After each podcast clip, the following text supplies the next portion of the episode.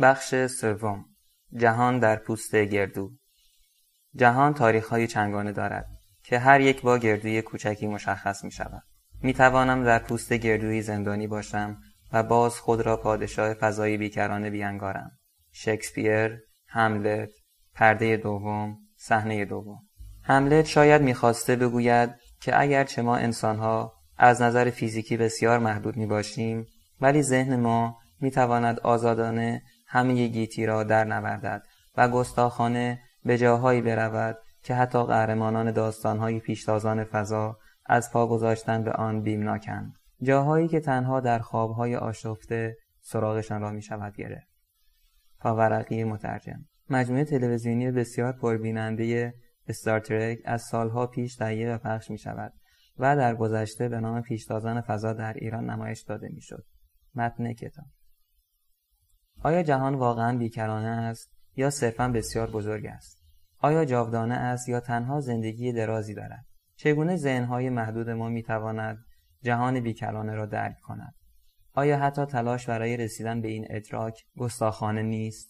آیا به این ترتیب به سرنوشتی همچون پرومتیوس که در اسطوره کلاسیک آتش را از زئوس رو بود و به آدمیان داد و به سزای این گستاخی بر فراز صخره‌ای به زنجیر کشیده شد و عقابی بر جگرش نوک می‌زد دچار نخواهیم شد؟ به رغم این افسانه هشدار دهنده، به باور من می‌توانیم و باید برای فهم جهان بکوشیم.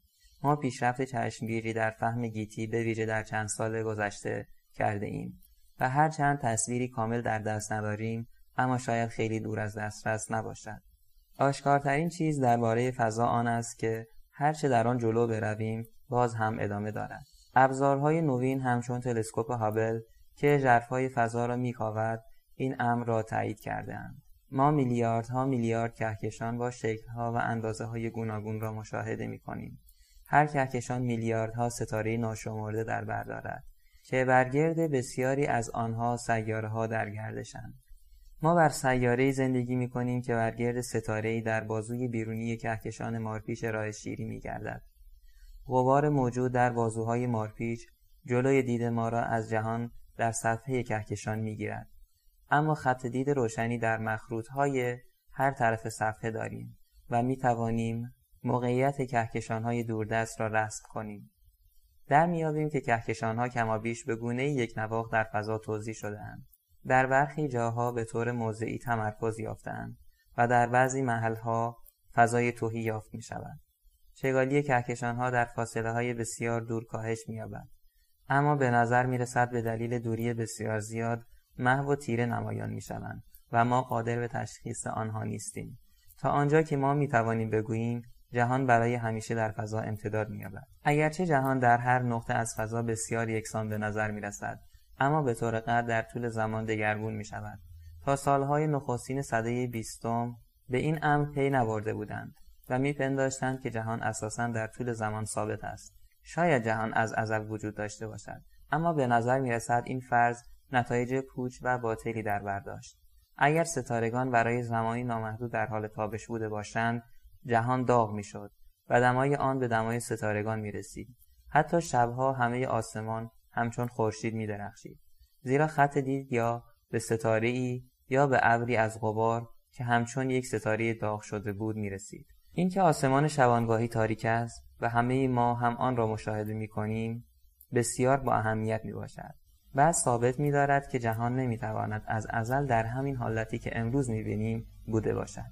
در گذشته باید چیزی رخ داده باشد که در زمانی معین موجب درخشیدن ستاره‌ها شده باشد. این بدان معناست که نور از ستارگان بسیار دوردست هنوز فرصت رسیدن به ما را نیافته است. به این ترتیب روشن می‌شود چرا آسمان شبانگاهی از هر سو نمی‌درخشد. اگر ستارگان از ازل وجود داشته‌اند، چرا به ناگاه چند میلیارد سال پیش درخشیدن را آغاز کرده‌اند؟ چه زمان سنجی هنگام آغاز درخشیدن را به ستارگان اعلام کرد؟ همانگونه که دیدیم، فیلسوفانی چون امانوئل کانت که جهان را ازلی می‌پنداشتند، از این امر دچار شگفتی شدند. اما برای بیشتر مردمان این امر همساز با این پنداشت بود که تنها چند هزار سال پیش جهان در وضعیتی بسیار همانند وضعیت کنونی آفریده شده است. با این همه در دهه دوم سده 20 مشاهدات ویستو اسلیفر و ادوین هابل آغاز پدیدار شدن ناهمسازی‌ها با این پنداشت بود. در سال 1923 هابل کشف کرد که بسیاری از نقاط دارای نور ضعیف به نام سحابی در حقیقت کهکشان‌های دیگر و مجموعه‌ای از ستارگانی چون خورشید ولی دوردست می‌باشند. علت آنکه چنین کمسو و کوچک پدیدار می‌شوند فاصله بسیار زیادشان است و میلیون‌ها یا حتی میلیاردها سال طول می‌کشد که نورشان به ما برسد. این نشان می‌داد که آغاز جهان نمی‌توانست تنها چند هزار سال پیش باشد. اما دومین چیزی که هابل کشف کرد حتی از آن هم قابل توجه‌تر بود. اخترشناسان دریافته بودند که با تجزیه و تحلیل نور دیگر کهکشان‌ها می‌توان فهمید که آنها به سوی ما در حرکتند یا از ما دور می‌شوند. آنان با شگفتی بسیار دریافته بودند که تقریباً همه کهکشان‌ها در حال دور شدن از ما هستند. افزون بر آن، هرچه فاصله آنها از ما زیادتر است، با سرعت بیشتری از ما دور می‌شوند. این هابل بود که پیامدهای دراماتیک این کشف را دریافت. در مقیاس کلان، هر کهکشان از دیگر کهکشان‌ها دور می‌شود. جهان در حال گسترش است. پاورقی صفحه 116. انفجار بزرگ داغ. اگر نسبیت عام درست باشد، جهان از تکینگی انفجار بزرگ با دما و چگالی بی نهایت آغاز شده است. با گسترش جهان، دمای تابش کاهش یافت. 0.01 ثانیه پس از انفجار بزرگ، دمای جهان به 100 میلیارد درجه رسید و جهان عمدتاً در برگیرنده فوتون‌ها، الکترون‌ها و نوترینوها و پادذره‌هایشان به همراه مقداری پروتون و نوترون بود. برای 3 دقیقه بعد، هنگامی که جهان سرد شد و به دمای حدود 1 میلیارد درجه رسید، پروتون‌ها و نوترون‌ها به پیوستن به یکدیگر و تشکیل هسته‌های هلیوم، هیدروژن و دیگر عناصر سبک را آغاز کردند. صدها هزار سال بعد، وقتی دما به چند هزار درجه رسید، سرعت الکترون‌ها به حدی کاهش یافت که هسته‌های سبک قادر به شکار آنها و تشکیل اتم‌ها شدند. با این همه، عناصر سنگین‌تر مانند کربن و اکسیژن که ما از آنها ساخته شده ایم، میلیاردها سال بعد از سوخت هلیوم در مرکز ستارگان تشکیل یافتند. این تصویر از جهان نخستین چگال و داغ اولین بار در سال 1943 توسط جورج گاموف در مقاله‌ای که با رالف آلفر نگاشته بود پیشنهاد شد. در آن مقاله پیشبینی شده بود که تابش این مرحله بسیار داغ نخستین همکنون نیز پیرامون ما باید باشد. در سال 1965 پیشبینی آنان تایید شد. در آن زمان فیزیکدانان آرنو پنزیاس و رابرت ویلسون تابش زمینه ریزموج کیهانی را مشاهده کردند. متن کتاب: کشف گسترش جهان یکی از انقلاب‌های فکری بزرگ سده 20 بود و همگان را در شگفتی فرو برد و گفتمان سرچشمه جهان را یکسره دگرگون ساخت. اگر کهکشان‌ها از یکدیگر دور می‌شوند، در گذشته باید به یکدیگر نزدیک‌تر بوده باشند. از نرخ کنونی گسترش می‌توان تخمین زد که 10 یا 15 میلیارد سال پیش آنها باید به راستی بسیار نزدیک به یکدیگر بوده باشند. همان گونه که در بخش پیش توضیح داده شد، راجر پنروز و من توانستیم نشان دهیم که نظریه نسبیت عام اینشتین متضمن آن است که جهان و خود زمان باید در انفجاری مهیب آغازی داشته باشند.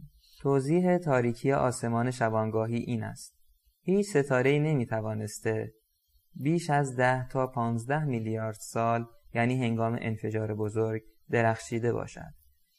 به این اندیشه که رویدادها معلول رویدادهای پیشتر هستند و آنان نیز به نوبه خود معلول رویدادهای باز هم پیشتر می‌باشند، خو کرده ایم. یک زنجیره علت و معلولی وجود دارد که تا گذشته‌ها گسترش می‌یابد. اما فرض کنید که این زنجیره آغازی داشته باشد. فرض کنید که رویداد نخستینی وجود داشته باشد. علت رویداد نخستین چه بود؟ این پرسشی نبود که دانشمندان زیادی مایل به طرح آن باشند. آنان از این پرسش پرهیز می‌کردند، یا همچون روس‌ها ادعا می‌کردند که جهان آغازی نداشته است، یا بر آن بودند که سرچشمه جهان در قلمرو دانش نیست، بلکه مربوط به متافیزیک و مذهب میباشد. به باور من یک دانشمند راستین چنین موضعی را اتخاذ نمی‌کند. اگر قوانین علم در آغاز جهان به حالت تعلیق درآیند، آیا امکان دارد در زمانهای دیگری نیز باطل شوند؟ چنانچه قانونی تنها گاهی وقتها صحیح باشد، دیگر قانون نیست. ما باید بکوشیم تا آغاز جهان را بر پایه دانش بفهمیم. شاید این وظیفه فراتر از توان ما باشد، اما دست کم باید در این راه تلاش کنیم. قضیه هایی که پنروز و من ثابت کردیم نشان می‌دادند که جهان باید آغازی داشته باشد، اما درباره سرنوشت آن آغاز اطلاعات چندانی به دست نمی‌دهند. آنها نشان می‌دادند که جهان در یک انفجار بزرگ آغاز شد، همه جهان و هر آنچه در آن بود در تک نقطه‌ای با چگالی بی‌نهایت مچاله شده بود. در این نقطه نظریه نسبیت عام اینشتین در هم می‌شکند و نمی‌تواند برای پیشبینی چگونگی آغاز جهان به کار گرفته شود. سرچشمه جهان ظاهراً فراتر از قلمرو دانش قرار می‌گیرد. دانشمندان از این نتیجه نباید خوشنود باشند. همان گونه که در بخش‌های 1 و 2 نشان داده شد، علت در هم شکستن نسبیت عام در نزدیکی انفجار بزرگ آن است که این نظریه اصل عدم قطعیت عنصر تصادفی نظریه کوانتومی را در بر نمی‌گیرد. اینشتین بر پایه این باور که خداوند با تاس بازی نمی‌کند، با این نظریه مخالف بود. با این همه تمام شواهد حاکی از آن است که خداوند تاس بازی می‌کند. می‌توان جهان را همچون یک کازینوی بزرگ پنداشت که در آن در هر فرصتی تاس‌ها ریخته یا چرخ‌ها چرخانده می‌شوند. پاورقی صفحه 120. داستان‌های فاینمن. ریچارد فاینمن در سال 1918 در بروکلین نیویورک زاده شد و در سال 1942 زیر نظر جان ویلر در دانشگاه پرینستون PhD خود را دریافت نمود. سپس به زودی به پروژه منهتن کشیده شد. در آنجا او را به خاطر شخصیت پرتلاش و شوخی‌های عملیش می‌شناختند. در آزمایشگاه لوس آلاموس از باز کردن گاوصندوق‌های فوق سری لذت می‌برد و برای آنکه فیزیکدانی استثنایی باشد، در نظریه بمب اتمی نقش کلیدی بازی کرد.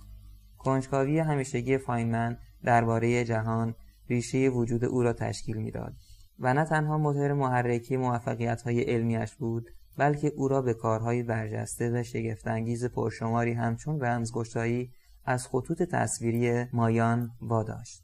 توضیح: خطوط مایا خطایی هستند که توسط ساکنان امریکای جنوبی یعنی اقوام مایا ایجاد شده‌اند.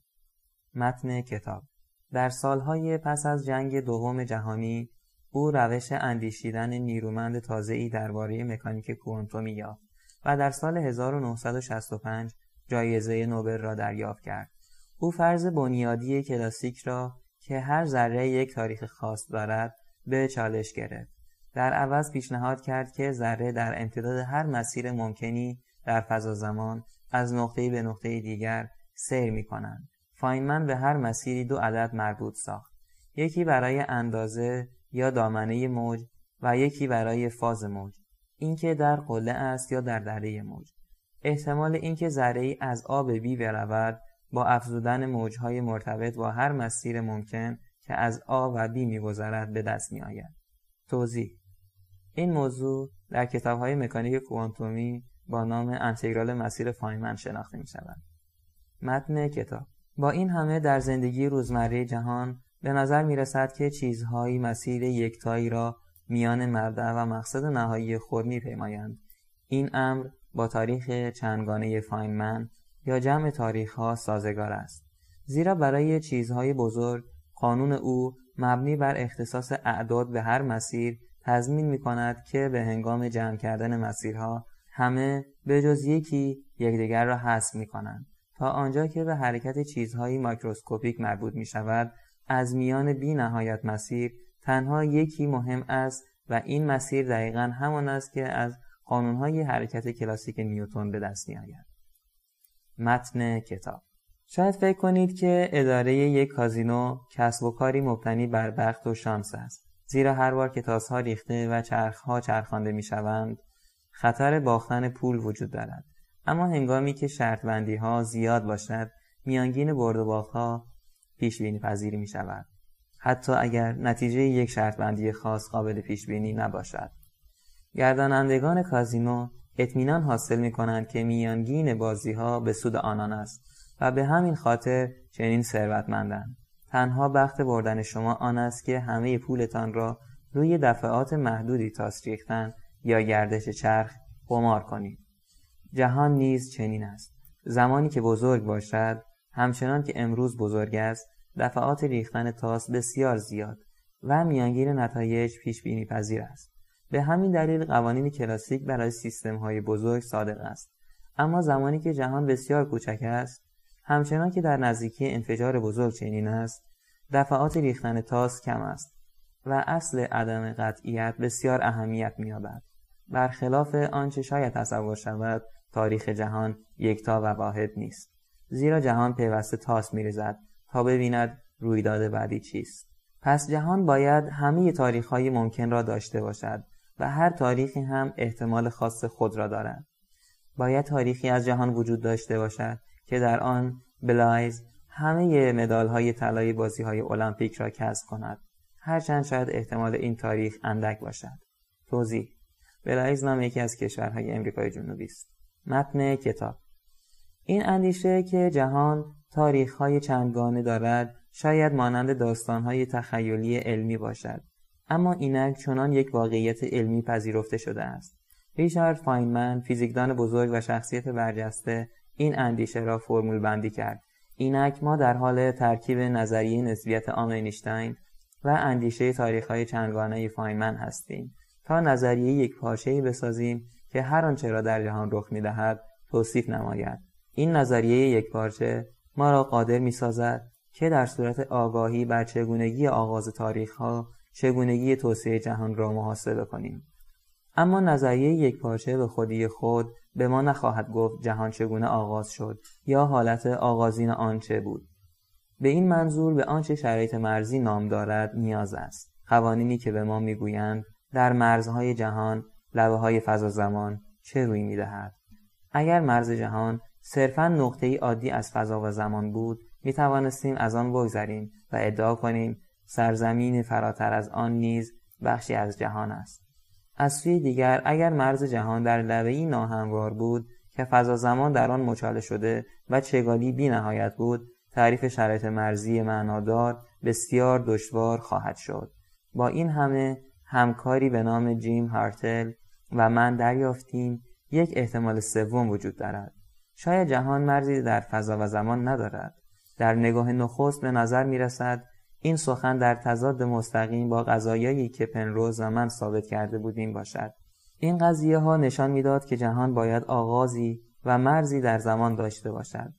با این همه، همان گونه که در بخش 2 توضیح داده شد، گونه دیگری از زمان به نام زمان موهومی وجود دارد که نسبت به زمان حقیقی معمولی که حس می کنیم در راستای آن جلو می رویم دارای زاویه قائمه است. تاریخ جهان در زمان حقیقی تاریخ آن را در زمان موهومی تعیین می کند و برعکس. اما دو گونه تاریخ می توانند بسیار متفاوت باشند، به ویژه در زمان موهومی. جهان نیاز به آغاز و پایان ندارد. زمان موهومی درست مانند یک جهت و راستای دیگر در فضا رفتار می کند. از این رو در زمان موهومی تاریخ‌های جهان را می توان چنان رویه‌های خمیده مانند یک توپ، رویه تخت یا به شکل زین انگاشت، اما به جای 2 بعد دارای 4 بعد هستند. اگر تاریخ‌های جهان بر رویه زین شکل یا رویه تخت بی‌نهایت امتداد می‌یافتند، به ناچار این پرسش پیش کشیده می‌شد که شرایط مرزی در بی‌نهایت چه بوده است. اما چنانچه تاریخ‌های جهان در زمان موهومی رویه‌ای بسته همچون سطح زمین باشند، می‌توان یکسره از تعیین شرایط مرزی پرهیز نمود. رویه زمین مرز و لبه‌ای ندارد. هیچ گزارش موثقی از فرو افتادن مردمان از لبه کره زمین در دست نیست. اگر آنچنان که هارتل و من پیشنهاد کردیم، تاریخ‌های جهان در زمان موهومی رویه‌های بسته‌ای باشند، پیامدهای بنیادینی را برای فلسفه و تصویر ما از جایی که از آن آمده این در بر دارد. جهان یکسره همه چیز خود را در بر می‌گیرد و به چیزی بیرونی که ساعت را کود کند و آن را به حرکت درآورد نیاز نخواهد داشت. در عوض همه چیز در جهان با قوانین دانش و با ریختن تاس درون جهان تعیین می‌شود. این سخن شاید گستاخانه به نظر برسد، ولی چیزی است که من و بسیاری دانشمندان دیگر به آن باور داریم. پاورقی صفحه 126. قوانین تکامل و شرایط اولیه. قوانین فیزیک چگونگی تکامل یک حالت اولیه را در طول زمان تعیین می‌کند. برای نمونه اگر سنگی را به هوا پرتاب کنیم، قوانین گرانش به دقت حرکت بعدی سنگ را تعیین می‌نماید. اما تنها به کمک این قوانین نمی‌توان پیش‌بینی کرد که سنگ کجا فرو می‌افتد. برای این کار لازم است بدانیم سرعت و جهت سنگ در لحظه جدا شدن از دست ما چه بوده است. به عبارت دیگر ما باید شرایط اولیه یا شرایط مرزی حرکت سنگ را بدانیم. کیهانشناسی می‌کوشد تکامل همه جهان را با به کار بستن این قوانین فیزیک توصیف کند. از این رو باید بپرسیم شرایط اولیه جهان چه بوده است تا این قوانین را در مورد آن به کار ببریم. حالت اولیه شاید تأثیری ژرف بر جنبه‌های بنیادین جهان و شاید حتی بر خواص ذرات بنیادین و نیروهایی که برای تکوین زندگی زیستی نقشی قاطع داشتند گذاشته باشد. شرط بیمرزی پیشنهادی است که زمان و فضا را متناهی و کلامن می‌داند. آنها رویه بسته بدون مرزی را تشکیل می‌دهند، درست مانند سطح زمین که اندازه‌اش محدود است ولی مرزی ندارد. پیشنهاد بیمرزی بر پایه اندیشه تاریخ چندگانه فاینمن استوار است. اما تاریخ ذره در جمع فاینمن اینک جای خود را به یک فضا زمان کامل که نشانگر تاریخ همه جهان است می‌دهد. شرط بیمرزی تاریخ‌های ممکن جهان را دقیقاً به آن فضا زمان‌هایی محدود می‌کند که در زمان موهومی مرزی ندارند. به دیگر سخن، شرط مرزی جهان آن است که جهان مرزی نداشته باشد. همکنون کیهانشناسان بررسی می‌کنند که آیا پیکربندی اولیه که مطلوب پیشنهاد بیمرزی است به همراه دلایل انسانی ضعیف احتمالاً منجر به تکامل جهانی همانند آنچه ما مشاهده می‌کنیم می‌گردد یا نه. متن کتاب. حتی اگر شرط مرزی جهان بیمرزی باشد، جهان دارای تاریخی یگانه نخواهد شد، بلکه همچنان که فاینمن پیشنهاد کرد تاریخ‌های چندگانه خواهد داشت. متناظر با هر رویه بسته ممکنی تاریخی در زمانی موهومی وجود خواهد داشت و هر تاریخی در زمان موهومی تاریخی را در زمان حقیقی تعیین خواهد کرد. از این رو حالت‌های ممکن برای جهان بسیار فراوان است. آنچه جهان ویژه‌ای را که در آن زندگی می‌کنیم از مجموعه همه جهان‌های ممکن جدا و برجسته می‌سازد چیست؟ نکته‌ای که می‌توان خاطرنشان ساخت آن است که بسیاری از تاریخ‌های ممکن جهان رشته رخدادهای تشکیل کهکشان‌ها و ستارگان را که برای تکوین ما ضروری بود از سر نخواهند گذراند. اگرچه موجودات هوشمند بدون کهکشان‌ها و ستارگان می‌توانند تکامل یابند، اما این به نظر نامحتمل می‌رسد. پس خود این که ما موجوداتی هستیم که می‌توانیم بپرسیم چرا جهان به گونه کنونیش است، محدودیتی بر تاریخی که در آن زندگی می‌کنیم می‌نهد و دال بر آن است که تاریخ ما که کهکشان‌ها و ستارگان را در بر گرفته در اقلیت قرار دارد. این نمونه‌ای است از آنچه اصل انسانی نامیده می‌شود. اصل انسانی می‌گوید جهان باید کمابیش همان گونه باشد که ما می‌بینیم، زیرا در غیر این صورت دیگر کسی نبود که آن را مشاهده کند. بسیاری از دانشمندان از اصل انسانی خوششان نمی‌آید، زیرا تا اندازه مبهم است و در پیشبینی رویدادها چندان توانمند به نظر نمی‌رسد. اما می‌توان به اصل انسانی فرمول‌بندی دقیقی داد. این اصل به هنگام پرداختن به سرچشمه جهان ضروری به نظر می‌رسد. نظریه ام یا ام تئوری که در بخش 2 پیرامونش سخن گفته شد، شمار خیلی زیادی از تاریخ‌ها را برای جهان ممکن می‌شمارد. پاورقی صفحه 129 اصل انسانی. به زبان نه چندان دقیق، اصل انسانی می‌گوید که جهان دست کم تا اندازه‌ای به دلیل بودن ما به صورت کنونیش می‌باشد.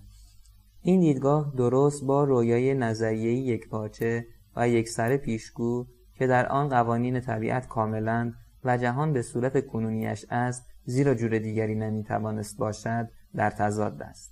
چندین نگارش گوناگون از اصل انسانی هست. از نگارش‌های بسیار ضعیف که بدیهی به نظر می‌رسند تا نگارش‌های بسیار قوی که یا بگویند. اگرچه بیشتر دانشمندان دوست ندارند که نگارش قوی را برگزینند، گروه اندکی سودمندی برخی برهان‌های اصل انسانی ضعیف را نمی‌پذیرند. اصل انسانی ضعیف به توصیف آن می‌پردازد که در کدام دوران‌ها یا بخش‌های گوناگون و ممکن جهان می‌توانیم سکونت کنیم. برای نمونه علت رویداد انفجار بزرگ در حدود 10,000 میلیون سال پیش آن است که جهان باید به اندازه‌ای کافی پیر باشد تا برخی ستارگان پس از سیر تکاملی خود عناصری چون اکسیژن و کربن را که انسان را می‌سازد تولید نمایند و جهان باید به اندازه‌ای کافی جوان باشد که برخی ستارگان انرژی لازم برای ادامه حیات را فراهم نمایند. برای آنکه دریابیم کدام یک از خواص جهان احتمالاً روی خواهد داد، میتوان قوانین فاینمن را که به هر تاریخ جهان اعدادی نسبت میدهد در چارچوب پیشنهاد بیمرزی به کار گرفت. در چنین زمینه‌ای کاربست اصل انسانی تاریخ‌ها را ملزم به داشتن زندگی هوشمند می‌کند. البته چنانچه نشان بدهیم که چندین پیکروندی اولیه مختلف برای جهان میتواند جهانی مانند جهان کنونی ما را به وجود بیاورد، اصل انسانی راضی کننده تر میشد. معنای ضمنی‌اش آن است که نیازی به گزینش بسیار دقیق حالات اولیه بخشی از جهانی که در آن زندگی می‌کنیم نبود. متن کتاب. بیشتر این تاریخ‌ها برای تکوین زندگی هوشمند نامناسبند. آنها یا تویی هستند یا برای زمانی بس کوتاه می‌پایند. بیش از حد و اندازه خمیده شده‌اند و یا بنابر برخی دلایل دیگر اشتباه هستند. با این همه برپایه اندیشه تاریخ‌های چندگانه ریچارد فاینمن، تاریخ‌های نامسکون می‌توانند بسیار محتمل باشند. در واقع به راستی اهمیتی ندارد که چند تاریخ بدون موجودات هوشمند ممکن است وجود داشته باشد. ما تنها به زیر مجموعه‌ای از تاریخ‌هایی که در آن زندگی هوشمند تکوین می‌یابد علاقه‌مندیم. نیاز نیست که این زندگی هوشمند همانند انسان‌ها باشند. بیگانگان سبز کوچک نیز در این مجموعه می گنجند و شاید به راستی بهتر هم باشند. نژاد بشر پیشینه خیلی خوبی از رفتار هوشمندانه ندارد. تعداد جهات فضایی را به عنوان نمونه‌ای از قدرت اصل انسانی در نظر بگیرید. تجربه همگانی می‌گوید که ما در فضای سه‌بعدی زندگی می‌کنیم. یعنی می‌توان موقعیت نقطه‌ای را در فضا با 3 نقطه مثلا عرض و طول جغرافیایی و ارتفاع از سطح دریا نشان داد. اما چرا فضا سه‌بعدی است؟ چرا ابعاد آن 2 یا 4 یا هر عددی دیگری نیست؟ در نظریه ام فضا دارای 9 یا 10 بعد است. اما 6 یا 7 بعد در هم پیچیده و بسیار کوچک می باشند و 3 بعد باقی مانده بزرگ و تقریباً تخت هستند. چرا ما در تاریخی با 8 بعد در هم پیچیده کوچک و تنها 2 بعد برجسته زندگی نمی کنیم؟ هضم غذا برای یک حیوان 2 بعدی بسیار دشوار است. اگر لوله گوارش حیوان از ابتدا تا انتهای آن می‌گذشت، حیوان را به 2 پاره بخش می‌کرد و موجود بیچاره هر تکه‌اش به یک سو می‌افتاد. پس 2 بعد تخت برای چیزی به پیچیدگی زندگی هوشمند کافی نیست. از سوی دیگر، اگر 4 بعد یا بیشتر کمابیش تخت وجود داشت، نیروی گرانش میان دو جسم با نزدیک شدن به یکدیگر سریعتر افزایش می‌یافت. این بدان معناست که مدار سیاره‌ها به گرد خورشیدهایشان پایدار نبود و آنها یا بر روی خورشیدشان می‌افتادند یا به تاریکی و سرمایه بیرونی می‌گریختند. همانند آن مدار الکترون‌ها در اتم‌ها پایدار نبود و از این رو ماده به شکل کنونیش وجود نداشت. پس هرچند اندیشه تاریخ‌های چندگانه هر تعداد بعد کمابیش تخت را مجاز می شمارد، تنها تاریخ‌هایی با 3 بعد تخت موجودات هوشمند را در بر خواهد داشت. تنها در چنین تاریخ‌هایی پرسیده خواهد شد چرا فضای ما 3 بعدی است. ساده‌ترین تاریخ جهان در زمان موهومی یک گوی گرد است، مانند سطح زمین، اما با 2 بعد اضافی، و در زمان حقیقی که ما تجربه می‌کنیم تاریخی از جهان را تعیین می‌کند که در آن جهان در همه نقاط فضا یکسان است و در امتداد زمان گسترش می‌یابد. این چنین جهانی شبیه جهانی است که در آن زندگی می‌کنیم، اما آهنگ گسترش بسیار تند است و تندتر هم می‌شود. این گسترش شتابنده تورم نام دارد، زیرا مانند روند افزایش قیمت‌هاست که با نرخ فزاینده بالا و بالاتر می‌رود. تورم قیمت‌ها را همگان چیزی بد می‌پندارند، اما در مورد جهان تورم چیز سودمندی است. گسترش زیاد همه پستی و بلندی‌های ممکن در جهان نخستین را هموار می‌کند. جهان به هنگام گسترش از میدان گرانشی انرژی وام می‌گیرد تا ماده بیشتری بیافریند. انرژی مثبت ماده درست برابر با انرژی منفی گرانشی است. پس انرژی کل برابر صفر است. هنگامی که اندازه جهان 2 برابر می شود، ماده و انرژی گرانشی هر دو 2 برابر می شوند. پس 2 برابر صفر همچنان صفر است. اگر تاریخ جهان در زمان موهومی یک گوی یک سرگرد باشد، تاریخ متناظر آن در جهان حقیقی جهانی است که برای همیشه به گسترش تورمی خود ادامه می دهد. زمانی که جهان متورم می شود، ماده نمی تواند بر روی هم گرد آید تا کهکشانها و ستارگان را شکل دهد و زندگی نمی تواند تکوین یابد، چه رسد به زندگی هوشمند. پس هر چند تاریخ های چندگانه، تاریخ های گوی مانند یک سرگرد را در زمان موهومی مجاز می شمارد، اما این تاریخ ها چندان مورد توجه نیستند. اما تاریخ هایی که قطب جنوبشان در زمان موهومی اندکی پخش شده باشد، بسیار بیشتر به درد می‌خورند. در چنین تاریخی، تاریخ متناظر در زمان حقیقی در آغاز به گونه‌ای تورمی و شتابنده گسترش می‌یابد، اما سپس آهنگ گسترش آرام می‌شود و کهکشان‌ها می‌توانند شکل بگیرند. برای آنکه زندگی هوشمند بتواند تکوین یابد، قطب جنوب باید خیلی کم حق باشد. این بدان معناست که جهان در آغاز با سرعتی بسیار زیاد گسترش می‌یابد. تورم پولی در سالهای میان 2 جنگ جهانی در آلمان به رکورد بی‌سابقه‌ای دست یافت و قیمت‌ها چند میلیارد برابر شد. اما تورمی که در جهان باید رخ داده باشد، دست کم 1 میلیارد برابر آن است. بنابر اصل عدم قطعیت، تنها یک تاریخ جهان که زندگی هوشمند را در بر دارد وجود نخواهد داشت. به جای آن، تاریخ‌ها در زمان موهومی خانواده‌ای از گوی‌ها هستند که اندکی تغییر شکل یافته‌اند و هر یک متناظر با تاریخی در زمان حقیقی اند که در آن جهان زمانی دراز و نه به طور نامحدود متورم می‌شود. آنگاه می‌توان پرسید کدام یک از تاریخ‌های مجاز محتمل‌ترین آنهاست. معلوم می‌شود که محتمل‌ترین تاریخ‌ها یکسره هموار نیستند و پستی و بلندی‌های کوچکی دارند. روی محتمل‌ترین تاریخ‌ها چین‌های به راستی کوچکی یافت می‌شود که میزان انحرافشان از سطح هموار از مرتبه 1/100,000 میباشد.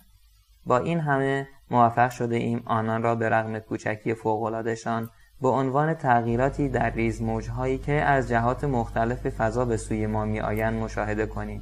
ماهواره کاوشگر زمینه کیهانی در سال 1989 به فضا پرتاب شد و نقشه آسمان را بر پایه ریزموج‌ها ترسیم نمود.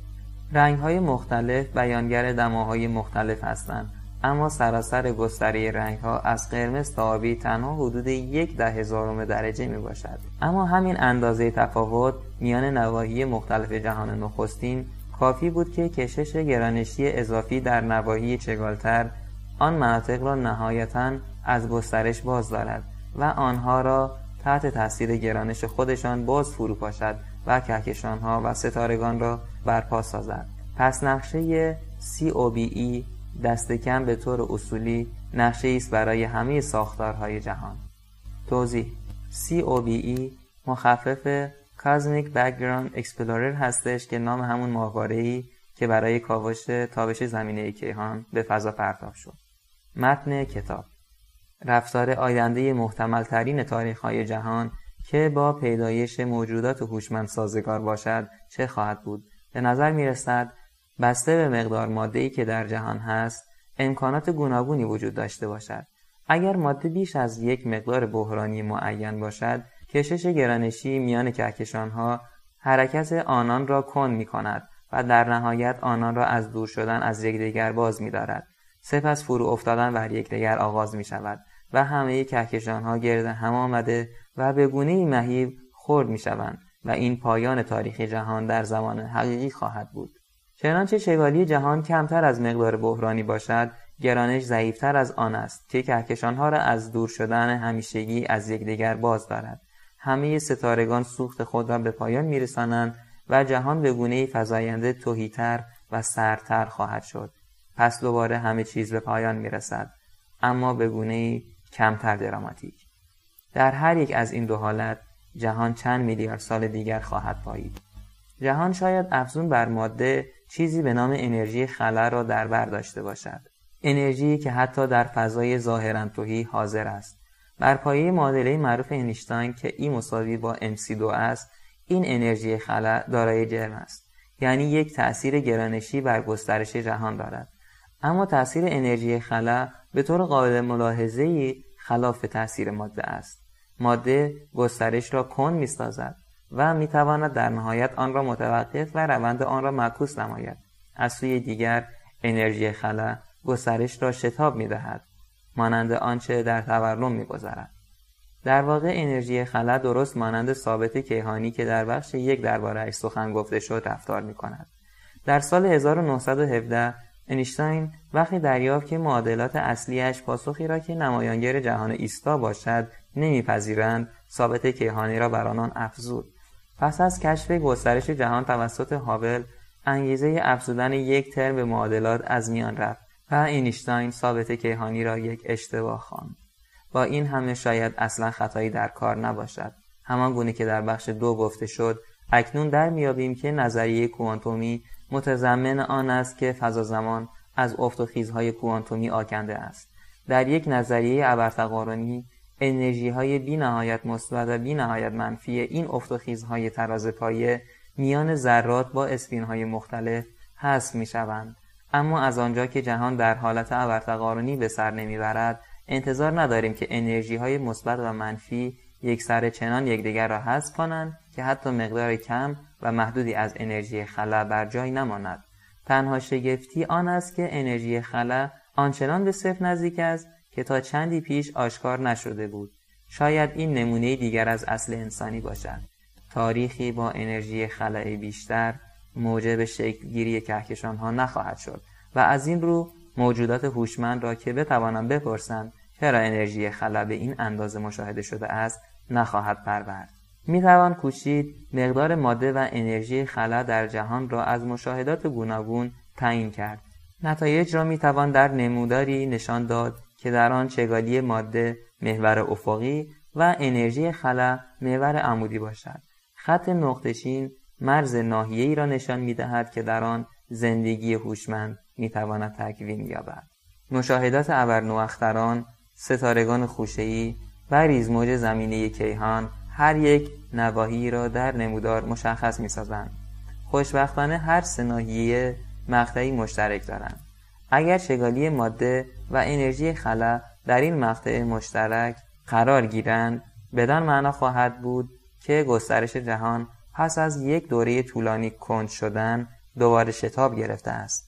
به نظر می‌رسد که تورم ممکن است قانون طبیعت باشد. در این بخش دیدیم که چگونه رفتار جهان پهناور می‌تواند بر حسب تاریخش در زمان موهومی که همانند گویی کوچک و اندکی پخ است دانسته شود. این گوی همچون پوست گردوی هملت است، اما این گردو هر آنچه را در زمان حقیقی روی می‌دهد رمزگذاری می‌کند. پس هملت به راستی درست گفت. می‌توانیم در پوست گردوی جای بگیریم و هنوز خود را شاهان فضای بیکران بیانگاریم. پایان فصل 3.